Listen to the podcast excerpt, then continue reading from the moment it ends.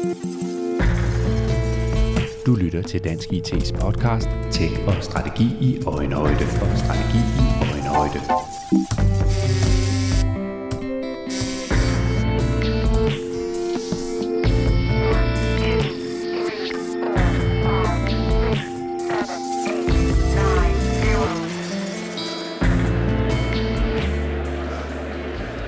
Ja, så går vi i gang. God eftermiddag. Og velkommen til den aller sidste session på dette års Oftik. Det har jo handlet om nogle meget konkrete og jordnære øh, muligheder og problemstillinger og, og løsninger i den digitale verden de sidste to dage, og det har været skønt at få talt det hele igennem, og snakken er formentlig ikke forbi endnu, men nogle gange kan det også være meget godt at hive sig sådan lidt op i øh, rumraketten, og så øh, tage de, øh, et kig på de helt store perspektiver og prøve finde ud af, hvad kan vi egentlig lære, hvis vi ser det hele lidt udefra. Så vi har inviteret en udefra, dog ikke fra, fra rummet, men næsten. Vi får besøg af Anja Setti Andersen, der er astrofysiker og øh, professor ved øh, Niels Bohr Instituttet på Københavns Universitet.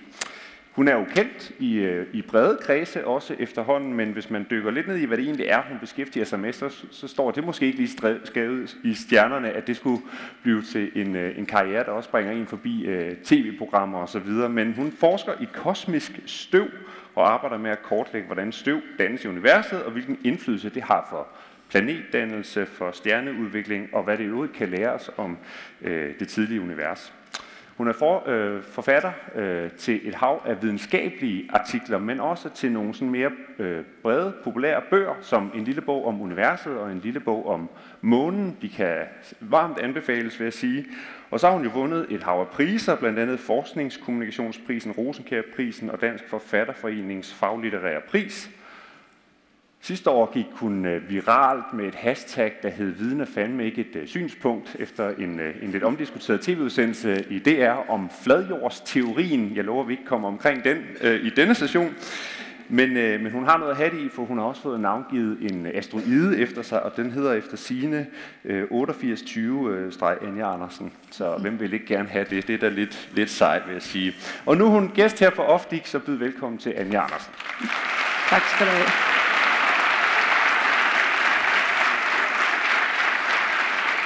Man kan jo se jorden rundt, ikke? Bare, altså, hvis nogen skulle være i tvivl. Ja, Anja, velkommen til, og lad os bare begynde med det her med kosmisk støv, fordi det er jo ikke noget, jeg øh, kan påstå, jeg ved særlig meget om selv. Men du forsker i det, og der ligger faktisk en masse interessant viden gemt i det kosmiske støv, og en, vi kan få en forståelse af, hvad det er, det egentlig handler om det hele. Så fortæl lige lidt om, hvad, hvad er det kosmisk støv, støv går ud på? Og jeg er jo nok noget af det mest støvede, man kan finde på Niels Bohr Instituttet, og det siger jo ikke så lidt. Og, øh, og jeg er ret sikker på, at hvis øh, der var nogen, dengang jeg var studerende, der sagde, nu kigger vi lige i krystalkuglen, du ender med at blive international ekspert i kosmisk støv, og så tager du til sådan nogle konferencer, der hedder Electromagnetic Scattering og Non-Spherical Particles, så vil jeg tænke, det lyder godt nok kedeligt. øhm, og, og jeg tænker, det det viser, det er jo, at når man først dykker ned i noget, så er alting jo virkelig, virkelig spændende, når først man kommer ned og forstår det i dybden. Øh, så, så grund til, at jeg blev interesseret i de der støvpartikler, det var i virkeligheden fordi, at jeg var interesseret i, hvordan planeter blev dannet, så jeg vil gerne forstå, hvorfor, hvorfor findes der jordlignende planeter, hvorfor findes der gasplaneter, hvordan kan planeter omkring andre stjerner være. Og der er det jo sådan i forskning, at det er nemt at stille spørgsmål, men det er svært at stille det spørgsmål, man kan svare på. Så man bliver jo ved med så at stille spørgsmål, indtil man kommer ned til noget, som man kan finde sådan et ja-nej-spørgsmål på. Så det blev jo ligesom, når, hvor kommer planeterne fra? Om de, så, de er så øh, opbygget af støv. Jamen, hvad er det så for noget støv, der er derude? Det var da et godt spørgsmål. Men vi har nogle meteoritter, og der, må, der er noget stjernestøv i dem, så måske kan man begynde at kigge på det.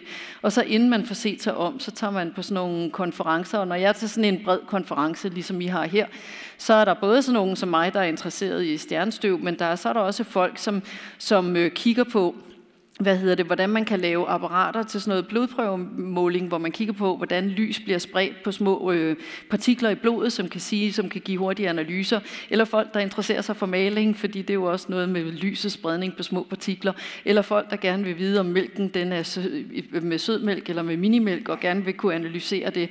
Og så er der så altså også, som kigger ud i rummet på de interstellare skyer, og jo kun ser det lys, der bliver reflekteret fra støvoverfladerne, og så skal vi prøve at gætte os til, hvordan den overflade ser ud. Ikke?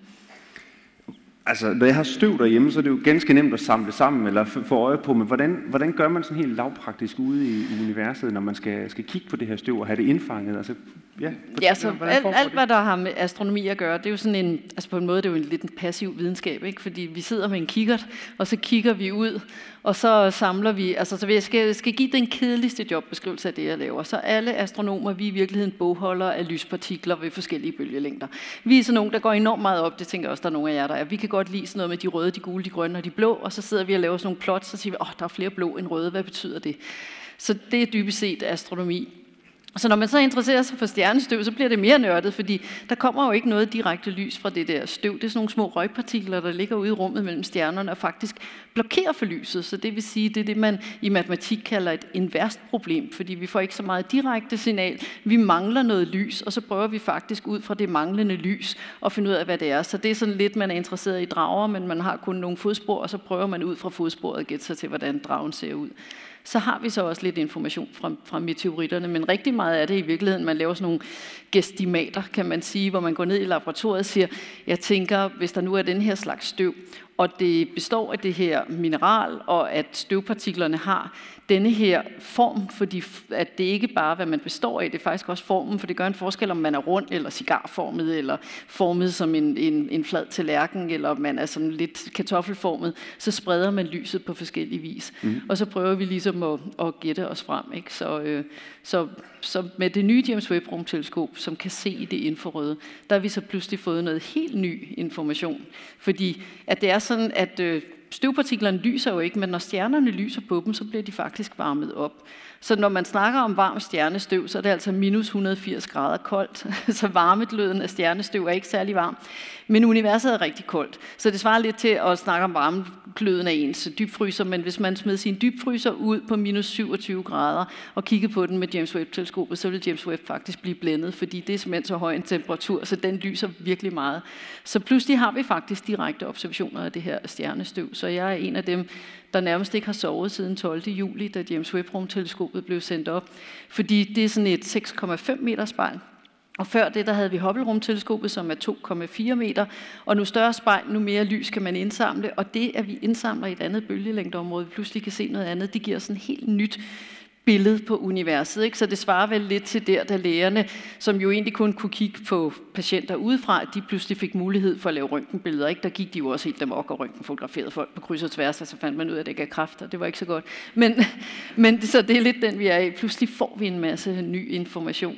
Øhm, og da James Webb jo er et rumteleskop, og rumteleskoper er, ligesom vi lige har hørt med MIDI og andre digitaliseringsløsninger, det kan være dyrt, men fordelen er, at det er ligesom 7-Eleven, det er 24 timer i døgnet, 7 dage om ugen, 365 dage om året. Fordi det bliver jo ikke dag, så det er jo ikke sådan, man skal lukke teleskopet ned om dagen, og så åbne det om natten. Man hænger det jo der, hvor det kan observere hele tiden. Så det er lidt dyrere, siger vi til politikerne, men I får meget mere ud af det på den måde, når du fortæller om, om de nye muligheder her, så må det være ret fantastisk at lave det, du gør i den tid, vi er i nu. Og så tænker man har jo kigget op på stjernerne i årtusinder og undret sig over, hvad er det, der er deroppe, og, og hvad er det, hvordan hænger det hele sammen? Og så er det blevet mere og mere systematisk efterhånden, og vi kender jo Tycho Brahe som sådan et, en person, der, der går igen, fordi at det havde en mm. betydning for, at man blev mere systematisk omkring det. Og så har vi noget rumkapløb efter 2. verdenskrig, øh, hvor man også bliver klogere og klogere, og det kulminerer med, med den øh, månelanding og så går det jo bare hurtigere og hurtigere nu lige pludselig. Så, så hvordan vil du selv beskrive den epoke, du er en del af? Som, som jo, altså man kan sige, at, at vi er jo så heldige i min branche, så ligesom man jo også er. Altså jeg er jo simpelthen så glad. Nu har jeg lige fået en ny computer, og hver gang jeg får en ny computer, så kan den indeholde mere data. Det vil sige, at jeg behøver aldrig at rydde op. Ikke? Fordi det, der ligesom fyldte den gamle computer, som var helt fyldt, det, tager, det er bare et lille hjørne af den nye computer. Og så kan man fylde mere data på. Og sådan er det også. Jeg har tit tænkt på, jeg tror egentlig mange astronomer over de sidste 400 år, de har tænkt, nej, hvor er jeg heldig, at jeg lige lever i den her periode. Fordi på Tycho Brahes tid, der var kikkerten jo ikke opfundet endnu, men så kom Galileo jo og opfandt kikkerten, og så har folk siddet og tænkt, nej, hvor er vi heldige. Pludselig har vi kikkerten, vi kan se så meget mere. Så kom der nogle kvikke ingeniører og optikere, og så kom der en lidt større kikkert, og så nej, hvor er vi heldige, nu har vi 100 cm kikkerten. Ikke? Og så dem med hobbelrumteleskop, det var 2,4 meter ude i rummet, og vi kunne se alt muligt skønt, og nu er det 6,5, og vi er i gang med at bygge øh, hvad hedder det, Extremely Large Telescope, som får et spejl på 39,5 meter nede på en bjergtop i Chile, som kommer til verden her i 2027, og det er faktisk Rambøl, der projekterer øh, hele det der projekt. Og der er altså der er noget logistik i, skulle jeg hilse at sige, at lave så stor en kikkert i 3,5 km højde midt ude i ørkenen i Chile, langt fra noget som helst. Ikke? Så, så der er noget, det kan vi godt være lidt stolte af, synes jeg, at øh, vi kan noget med logistik i Danmark. Også nu blev der jo lige sagt, at mit idé, det, det var dyrere end en stor bededag, men jeg skulle hilse at sige, at øh, det er slet ikke lige så dyrt som den der Niels Bohr bygning, som vi alle sammen sidder og venter på, som jo også er gået helt haywire, og hvor man jo også ville ønske, at der var nogen inde i, i, hvad hedder det, i et ministerium, der havde trykket på stopknappen på et tidligere tidspunkt, inden det skred så meget. Det var et tidspunkt. Øh, nu kan jeg faktisk... Så, så, så det vil sige, at det bliver jo hele tiden bedre og bedre, fordi vi finder ud af mere og mere. Ikke? Fuldstændig ligesom med...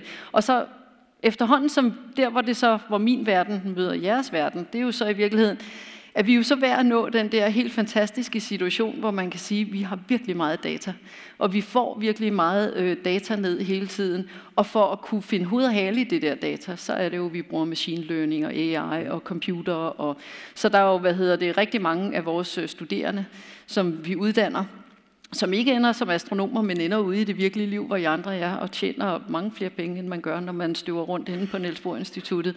Fordi at det, vores studerende kan, det er, at de kan noget med store mængder data, og finde hoved og hale i, hvad korrelerer med hvad, og hvornår kan man vide, om noget korrelerer, og hvor sikker kan man være på, at mm. øh, det er sådan, verden hænger sammen. Så det er den der massive processering af data og analyse af data, det er det, digitaliseringen kan hjælpe jer med. Men hvad, hvad er det Ja, fordi ellers? altså, Mælkevejen har 200 milliarder stjerner, ikke? og det har, hver eneste galakse har 200 milliarder stjerner, mm. og der er milliarder og milliarder galakser.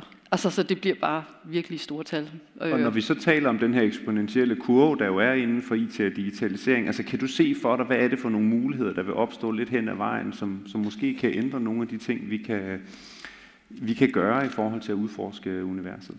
Jo, men altså, så man kan sige, så, så det som er astronomers øh, udfordring og, og dilemma, det er jo, at øh, man kigger ud i universet, og øh, hvis man bare har en stor nok kikkert, som kan stå og eksponere længe nok, så kan man faktisk få et utroligt detaljeret billede, og så kan man simpelthen se milliarder af galakser på samme øh, hvad hedder det, observation.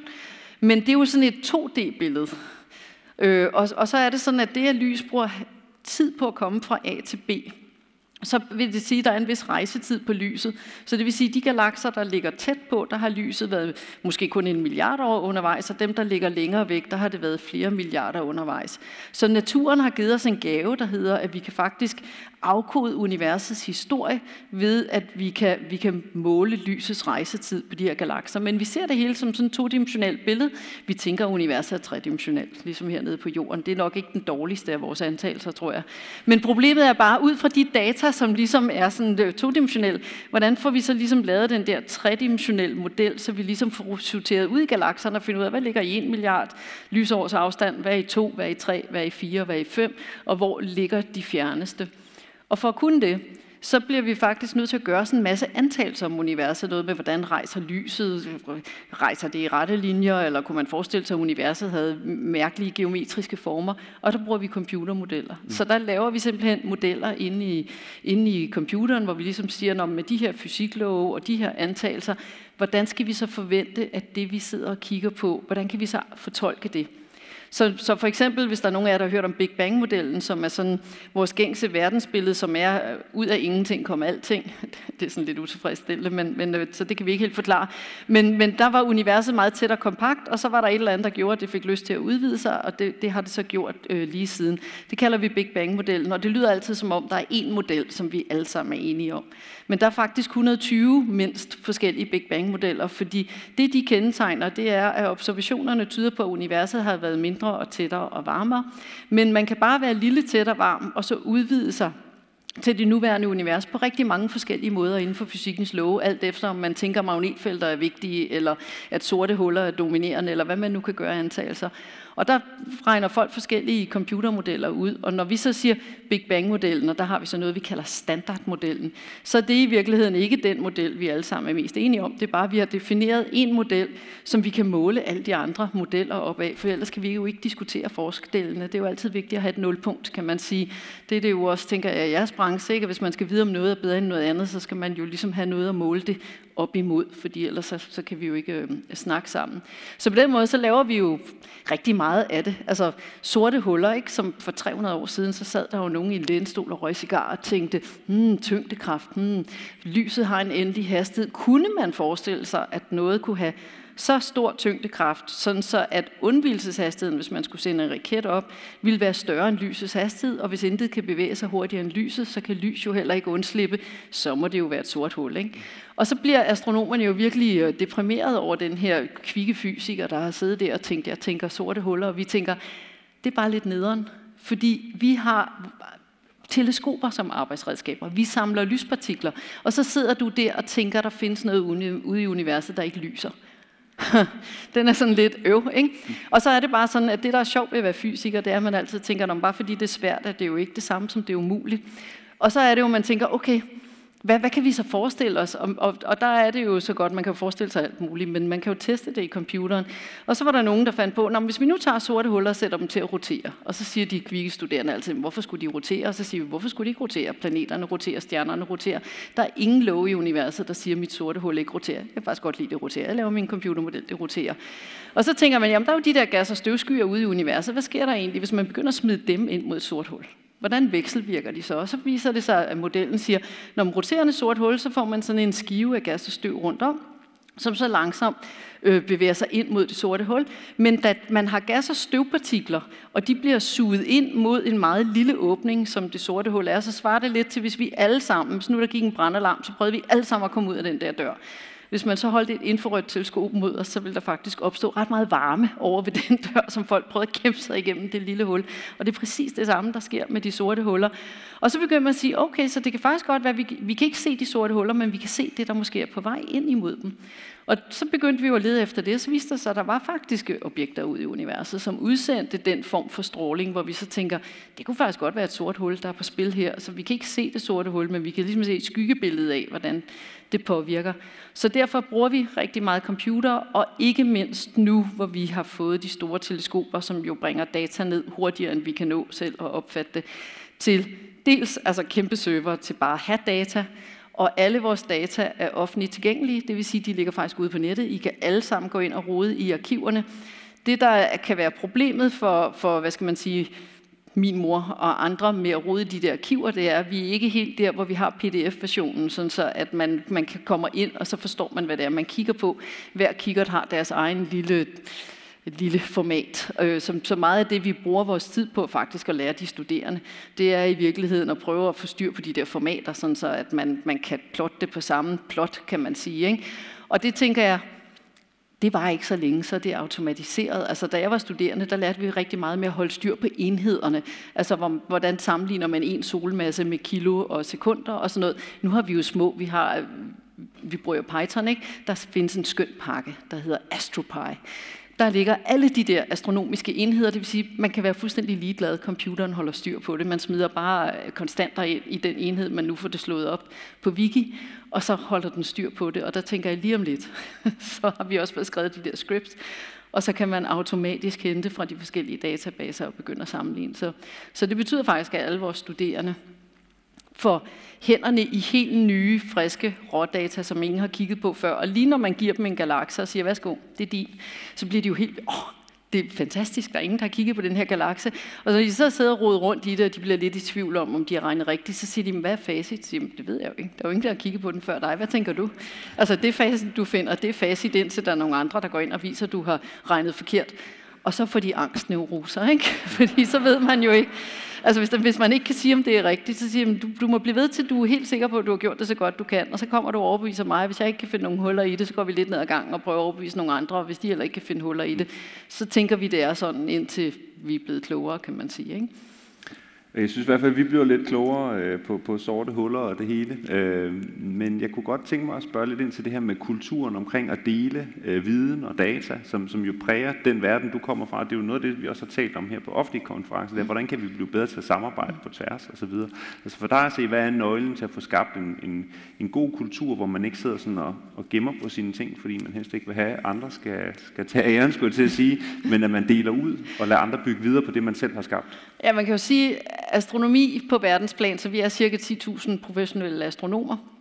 Og vi er nok et meget godt eksempel på dels samarbejde, fordi vi har den store infrastruktur i form af kikkerter og satellitter, som ingen har råd til at bygge alene, så der skal vi ligesom blive enige om, hvilken bølgelængde vi vil gerne se, og hvordan skal vi få poolet de forskellige lande til at gå sammen om, om noget, og politikerne er overbevist. Og når vi så har data, så har vi to fordele, som, som ikke alle faggrene har. Ej, vi har faktisk øh, tre. Så hvis vi starter med den første, det er, at øh, der på Niels Bohr Instituttet, hvor jeg selv er, Niels Bohr, han var meget fortaler for, at øh, en flad struktur, så det vil sige, at når man går rundt på Niels Bohr Instituttet, så lytter vi faktisk lige så meget på førsteårsstuderende som professoren. Vi hører, hvad folk siger, og hvad man har af titel er ikke det vigtige. Alle får lov til at sige noget, og vi opdrager vores studerende til, at de, de skal byde ind. Så det er faktisk en stor øh, del af det, at man får idéerne på bordet, kan man sige. Og at det er okay at sige et eller andet, så man griner ikke, hvis folk siger sådan et eller andet forkert, hvor andre så står og siger, du har vist glemt, at hydrogenatomet et eller andet, så siger man, når ja. At, at man simpelthen har en kultur, hvor, man, hvor folk bare smider idéer frem, og så står man ikke og peger fingre og griner af, at, at, at noget er dumt, fordi sådan er det jo altid, når man brainstormer. Ikke? Så ni ud af de 10 ting, der vælter ud af munden på en, det er jo bare noget fuldstændig sludder, som hurtigt skal slås ihjel, så man kan arbejde videre med det, som er. Så, så det er det ene. Det andet, det er så, at øh, man kan ikke tjene penge på galakserne. Altså, så der er ligesom ikke nogen patenter, så på den måde er der ikke så meget at slås om. Altså, og, og, og det tredje er, at der er data nok. Altså, så man behøver ikke sidde og putte med sin galakse, for hvis der er nogen, der stjæler min galakse, så er der ikke nogen galakser tilbage. Altså, så, så i virkeligheden får man rigtig meget ud af at være åben omkring og sige, nu arbejder jeg på det her, og så tænker jeg, at de andre, det er jo rigtig fint, så det der område af universet, det er i spil, det bliver der taget hånd om derovre, så kigger jeg på det her, fordi der er nok data til alle, og ingen kan blive... Altså, og det er jo nok det, der adskiller os fra medicinalindustrien, hvor man kan sige, at der er også masser af data at arbejde med, men man kan faktisk tjene penge på skidtet, kan man sige, og tage patent på det. Og så, øh, så bliver folk lidt mindre delende, tror jeg, man kan mm. sige. Ikke? Så, så vi gør meget ud af at dele, og vi er faktisk øh, også, altså, og det er så vigtigt for os, så det faktisk lykkes os også at presse. Altså der, så for os er det mest prestigefyldte, udover for Nobelprisen, men det er at publicere i tidsskriftet Nature. Og der er jo sådan et eller andet med videnskabelige publikationer, som er en virkelig, virkelig mærkelig forretningsmodel. Ikke? Fordi det er sådan, at forskerne, vi betaler jo selv, vi skaffer forskningspenge til at lave den forskning, vi laver. Så skriver vi artiklen, vi sætter den op i det format, som tidsskriftet kræver. Vi får en template fra dem og sætter det fuldstændig pænt op og afleverer figurer i det rigtige format, og det hele i den rigtige længde og referencer på den rigtige måde til dem. Og så sidder de og siger, synes de det er godt nok eller ej, der er en referee-proces. Og hvis det så er, så publicerer de det. Hvis det er Nature, så betaler vi faktisk oven i købet, for de skal publicere det. Så ikke er nok med, at vi arbejder gratis, så betaler vi så også for, at de er så søde og smider det digitalt ud på nettet. Altså i gamle dage, der trykte de det jo og sendte det ud. Der gav det måske mening, at vi betalte, men vi betaler stadigvæk, og det koster dem jo ingenting, tænker jeg, at, at gøre det. Øhm. Og så sælger Nature rettighederne til universitetet til, at vi kan få lov til at læse vores egne artikler. Ikke? Det er jo en fantastisk forretningsmodel, altså de er fattige der.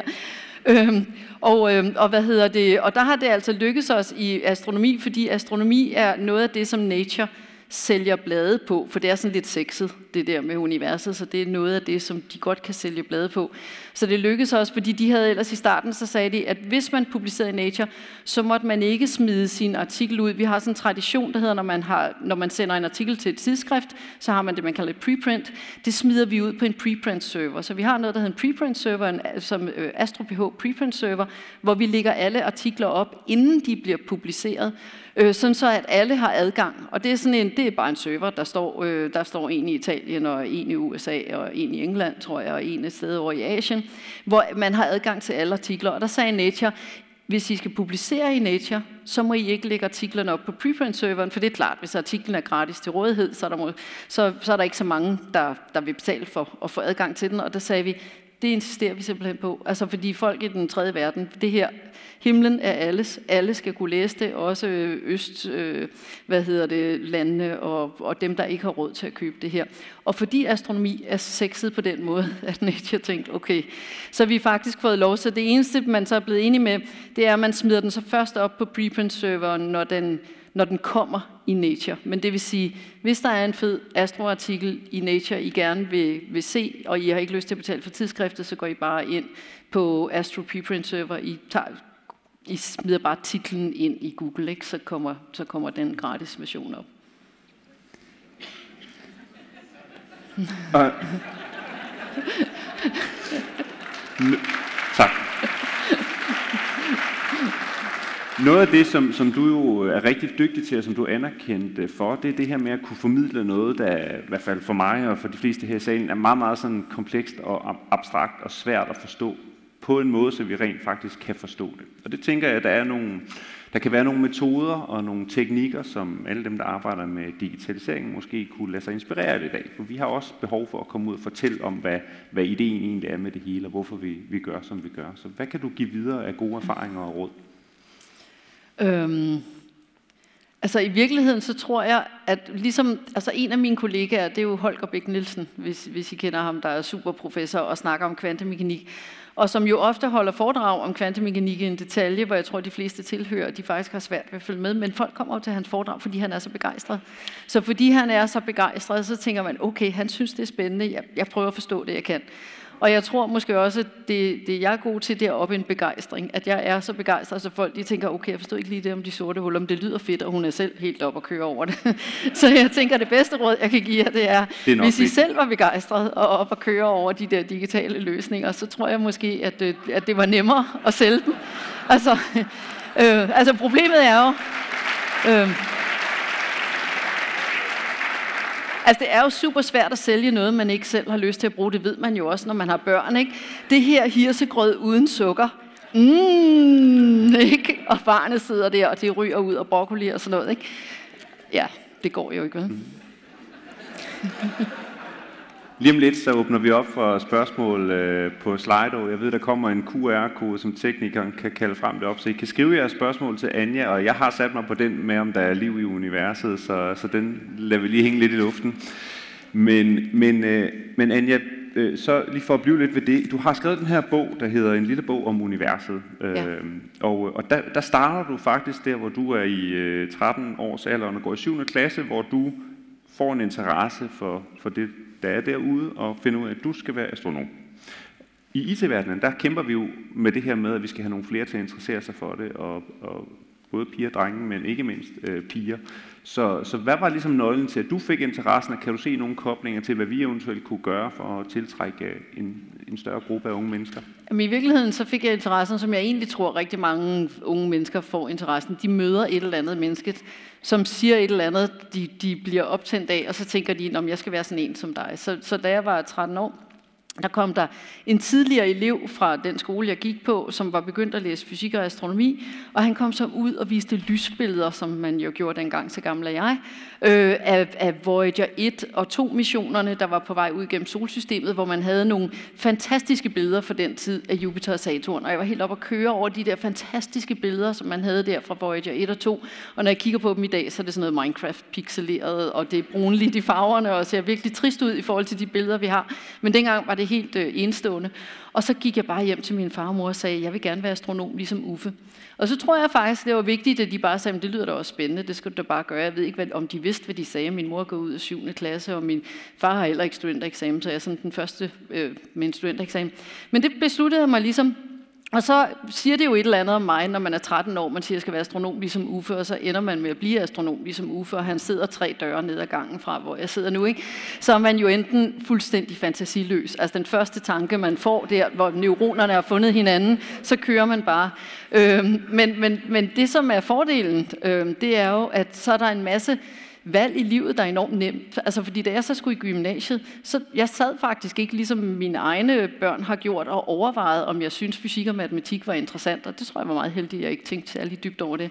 Øhm, så jeg tænkte jo bare, at hvis jeg skal være astronom ligesom Muffen, også skal jeg læse matematik på højt niveau, og fysik på højt niveau, og kemi på højt niveau, men det må jeg jo så hellere gøre, og så begyndte jeg på det. Og det var en ørkenvandring. Det var simpelthen så kedeligt. Altså når jeg tænker tilbage på min fysiklærer i gymnasiet, som egentlig var sød nok, så tænker jeg, det er simpelthen talent at gøre noget, der er så spændende, så kedeligt. Altså det... Jeg forstår det simpelthen ikke. Altså, øhm, men, men, men det tænkte jeg, altså der, der var det jo bare sådan, okay, men jeg blev nødt til at lave de der opgaver og gøre de der ting. Og, jeg, og så, jeg er så gammel, så jeg, var, så jeg læste, gik så i gymnasiet der, da Bertel Hårder var undervisningsminister for første gang. Og der havde Bertel Hårder, man skal være ingeniør. Altså, og han blev ved med at sige, at han skulle være ingeniør. Og når jeg gik uden for, for hjemmet og sagde til folk, at jeg skulle være astronom, så, fik jeg, så blev jeg mødt med sådan noget med, at det er nu noget for piger. Øh, kan man leve af det? Er der fremtid i det? Skal du ikke have noget, hvor man kan tjene nogle penge? Altså et eller andet, der er sådan lidt mere fremtidssikkert. Så da jeg blev student, så var jeg faktisk blevet så påvirket, så jeg tænkte, okay, det kan faktisk godt være, at man skulle gøre noget med fremtid i. Og så tænkte jeg, så, så må jeg jo hellere læse til ingeniør, fordi så kan man jo være astronom i sin fritid. Det er der jo mange, der er. Det er jo en, en fin hobby øh, at have. Og så var jeg faktisk så heldig, at min studentereksamen var så dårlig. Jeg fik for eksempel 6 i matematik på den gamle skala. Det svarer jo til 0,2 på den nye skala, så det er der på den. Og, øhm, så jeg kunne faktisk ikke komme ind på DTU. Øhm, så derfor så blev jeg så nødt til at gå ind på Niels Bohr Instituttet, som ikke havde nogen adgangsbegrænsning, så jeg kunne læse astronomi. og det har jeg været glad for lige siden. altså, øhm, og når det er sagt, så vil jeg så også sige, øh, Altså, det var jo ikke nemt at komme ind på Niels Bohr Instituttet af sex i matematik fra gymnasiet. Altså, det var ikke sådan en drømmesituation, vel? Øh, men, men så fandt jeg jo ud af, når man, okay, så må man jo bare knokle på. Altså. Og så var jeg så også så heldig, at øh, Uffe i mellemtiden var blevet færdig og var på Niels Bohr Instituttet, så jeg gik sådan op og bankede på hans dør og sagde, hej, kan du huske mig? Da jeg gik i 7. klasse, der kom du ud på min skole, og jeg ligesom, nu skal jeg være astronom ligesom dig. Og han har senere fortalt, at han fik total angstneuroser fordi han var bare sådan helt, gud nej, det der pigebarn og sådan noget. Har jeg nu ansvaret for, hvis hun ikke kan klare det her studie og sådan noget? Så han var faktisk enormt sød og hjælpe mig de første par år. Så det var en stor fordel faktisk. Vi har kaldt øh, dit, dit oplæg her øh, for fremtiden står skrevet i stjernerne, og så efter vi havde skrevet det, så kom vi til at tænke på, om det gør den jo ikke helt. Det er jo sådan set lidt fortiden, der står skrevet i stjernerne, når vi kigger op på dem i hvert fald, fordi det er jo, det er jo forsinkelsen. Og der er en her, der skriver, Jesper, øh, når du kender øh, lysets hastighed og kan måle afstanden til objekter i universet gennem lyset, kan du så også måle universets alder øh, altså tiden fra det hele var samlet. Prøv at tage lidt med ind i det der regnestykke, og hvad I egentlig ved i dag. Ja, så, så det vi jo kan observere, det er jo lyspartiklerne. Og så er det jo ikke sådan, de kommer jo ikke med et skilt, der siger, at jeg har rejst i 8 milliarder år, altså sådan, så man, man ved det. Men, øh, men der, når vi, øh, når vi observerer dem, så når vi kigger på en stjerne, så har vi jo sådan øh, et, et helt spektrum af lys, så det svarer lidt til, hvis man tager hvidt lys og sender gennem en prisme, så har man jo regnbuens farver. Og da det yderste af stjernerne typisk indeholder forskellige grundstoffer som kul og ilt, så er det sådan, at øh, lyset fra stjernen, hvor lyset bliver lavet ind i midten, det bliver så sendt forbi de der øh, grundstoffer, og grundstoffer har sådan nogle fingeraftryk, så det vil sige, at, at iltatomerne, på grund af de elektroner, der er rundt om, de absorberer nogle af atomerne, det vil sige, der mangler lidt lys, så man ser det typisk som sådan et spektrum, hvor man har regnbuens farver, og så er der sådan nogle sorte linjer. Og så er det sådan, at de der sorte linjer, de er knyttet til et bestemt grundstof, og det måler vi nede i laboratoriet i kælderen på Niels Bohr Instituttet, og så antager vi, at det grundstof at gøre i kælderen på Niels Bohr, i kælderen på Niels Bohr Instituttet, er nok også det, de gør ude i stjernerne. Øhm, så det er jo sådan en antagelse. Vi tænker, at fysik virker i alle hjørner af universet. Det kan vi jo ikke være helt sikre på, men, men det er et bud. Og så kan vi faktisk finde ud af, okay, så her er noget ilt, og her er noget kul. Og det vi så kan se, det er, at når lys øh, fordi universet udvider sig, så er det sådan, at når lyset rejser øh, gennem universet, så hvad hedder det, på grund af udvidelsen, så bliver lyset mere og mere rødfarvet. Så det bevæger sig fra ned mod den røde ende af spektrum, og det vil sige, de der for eksempel tre sorte linjer, som, som skyldes øh, jern, de bliver så flyttet fra der, hvor de ligger i spektret, når vi måler dem i kælderen på Niels Bohr Instituttet, mere mod det røde. Og så kan vi simpelthen måle den forskydelse i spektret, og så kan vi sige, okay, med den forståelse, vi har af, at universet er opbygget på den her måde, så svarer den her forskydning til en vis rejsetid. Altså, så nu kan I godt høre, at der er mange antagelser her, ikke? så det er jo også derfor, at altså, hvis bare en af dem er forkert, så er der jo ikke noget i den der Big Bang-model, der er rigtigt. Men en af de ting, som vi har målt, som gør, at vi tænker, selvom det er mærkeligt at forestille sig, at universet var lille og kompakt og varmt og har udvidet sig, det er, at der var en, øh, en øh, russisk øh, fysiker, der hed George Gamow, som var gode venner med Niels Bohr, som sad og tænkte over det der med, at Hubble, øh, Edwin Hubble, han havde ligesom prøvet, og han var jo den første, som viste, at Andromeda-galaksen var en galakse, som ikke bare var en stjernetog i Mælkevejen, så Hubble, han viste, at, at universet var større. I skal forestille jer, at før 1920, der forestillede man sig, at Mælkevejen var hele universet. Der var simpelthen ikke andet i universet end vores egen galakse. Men så diskuterede man, at der var nogle af de der stjernetog, blandt andet Andromeda-togen, øh, kunne det være en galakse i sin egen ret, der ligesom Mælkevejen lå langt væk? Og der var Hubble den første, der viste, det var det. Og så fik man det, man dengang kaldte Ø-universet, som vi senere har kaldt, at man har galakser alle vejen. Så man gik altså fra et univers, der var stort, til noget, der var ufatteligt øh, meget større. Og når man så kigger på de der galakser og måler på dem, så viser det sig, at de bevæger sig væk fra os og de bevæger sig, nu længere væk de er fra os, nu hurtigere bevæger de sig væk fra os. Og det er på den baggrund, vi konkluderer, at det ser ud som om universet udvider sig, at alting løber væk fra os, ser det ud som om. Men det betyder ikke, at vi er i centrum. Hvis vi sad på en af de andre galakser, så ville det også se ud som om alting bevæger sig væk. Og det har nogle konsekvenser for lyset, som vi så kan måle, som er det, vi, det, vi fortolker. Det, det er rejsetiden. Og det George Gamow så sagde, det er, at hvis Hubble har ret, at universet udvider sig, så siger det jo ikke noget om, hvor universet kommer fra. Det kan jo godt være, at universet har været kæmpestort, og så fik det bare lyst til at blive større af en eller anden grund. Men George Gamow, han sagde, kunne man forestille sig, at universet faktisk har været lille, tæt og kompakt, og alle de partikler, der er i universet i dag, de har ligget på et meget lille område. Men så er det jo sådan, at et univers med vokseværk, så i starten, så må det jo være sådan en tåge, hvor lyset faktisk ikke kan undslippe, fordi det hele tiden støder ind i noget. Men på et tidspunkt, så letter tågen, nu er vi jo på Fyn og Karl Nielsen og alt det her, ikke? Hvor, hvor det første lyspartikler de undslipper. Og det kalder man så varmegløden fra Big Bang, og han skrev en artikel om, hvordan skulle man gå ud og vise det. Det inspirerede nogle ingeniører, det tog dem 20 år at bygge det der radioteleskop, der kunne måle kortbølgede radiobølger, så gik man ud og målte det, så var den der. Det fik de Nobelprisen for. George Gamow var død, så fik han ikke Nobelprisen. Det vigtigste, hvis I skal have Nobelprisen, det er at leve længe nok.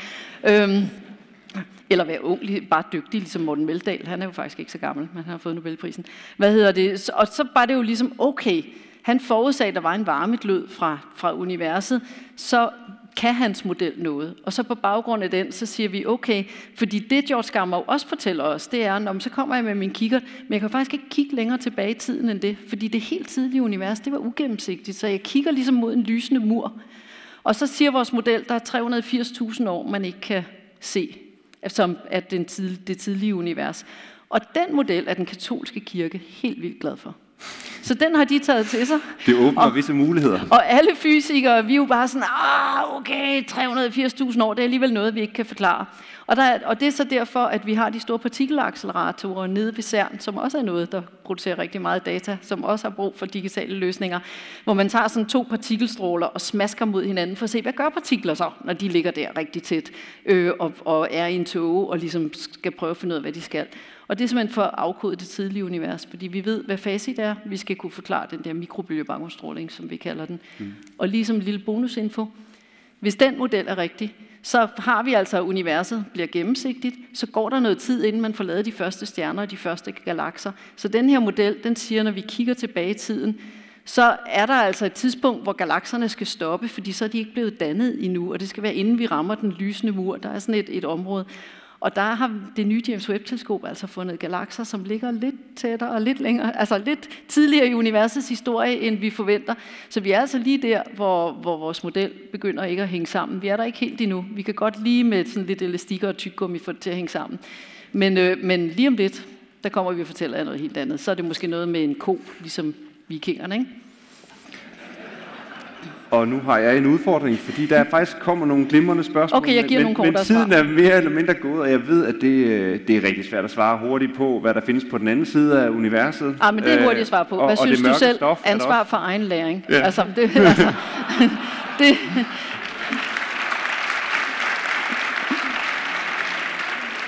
Men vi er nødt til at slutte af med det, som alle jo stadigvæk går rundt og, og, og filosoferer lidt over, nemlig findes der liv derude, Anja? Øh, og det er også et stort spørgsmål, men du skal alligevel have lov med alt det, man ved inden for forskningen, og det du har erfaring, og det I kan se. Øh, hvad tænker du så om svaret på det spørgsmål? Ja, altså så, så vi ved, der findes liv på jorden, vi har ikke målt liv andre steder. Øhm, personligt vil jeg virkelig synes, det var mærkeligt at have så stort et univers med så mange udfaldsrum, hvis jorden så var det eneste sted, der var levende organismer. Vi har, med, vi har de siden 1995 fundet 5.000 planeter omkring andre stjerner, hvor øh, at der er sådan et lille dusin, som er på størrelse med jorden, som ligger i det, vi karakteriserer som den rigtige afstand fra stjernen. Det vil sige der, hvor der ikke er for varmt og ikke er for koldt. Man ligger der, hvor der sådan er tilpas, så man kan forestille sig, at der er flydende vand. Vi har en plan med James Webb-rumteleskopet, den skal kigge på de her planeter for at kunne måle, hvad atmosfæren består af, altså den kemiske sammensætning af atmosfæren. Fordi det, der kendetegner jorden i forhold til de andre planeter i solsystemet, det er, at os levende organismer, altså mennesker og planter og alle de andre, vi trækker jo vejret. Øh, og planter har fotosyntese, og køerne prutter på marken og sådan noget. Og det giver, det giver en sammensætning af atmosfæren, som er anderledes, end hvis vi ikke var her. Altså hvis alt liv uddøde, så ville jordens atmosfære se anderledes ud. Så vi leder efter det, vi kalder biosignaturer omkring andre planeter. Det er jo ikke det samme, som der nødvendigvis er liv, men det er en god indikation på, hvor vi skal lede videre. Og det kommer inden for de næste fem år. Altså, fordi, altså det forventer vi, at James, altså det er hele ideen med James Webb. Den skal, når den lige har fået styr på de der galakser og Big Bang, ikke? Så skal den begynde at kigge på atmosfære og eksoplaneter. Vi inviterer dig igen til den tid for at få nogle flere svar. Tusind tak til Anja Sætti Andersen.